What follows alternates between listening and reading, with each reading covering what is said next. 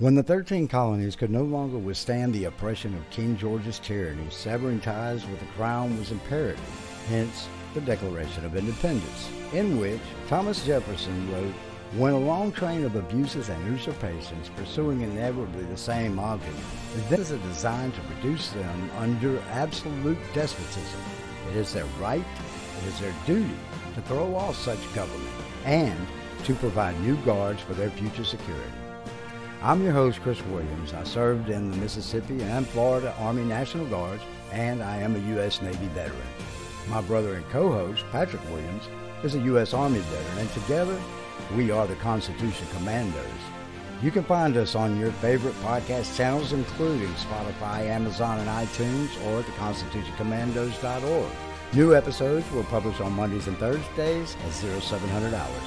Never miss an episode when you sign up to receive our emails, and you'll get a copy of the Declaration of Independence as well as the Constitution of the United States of America.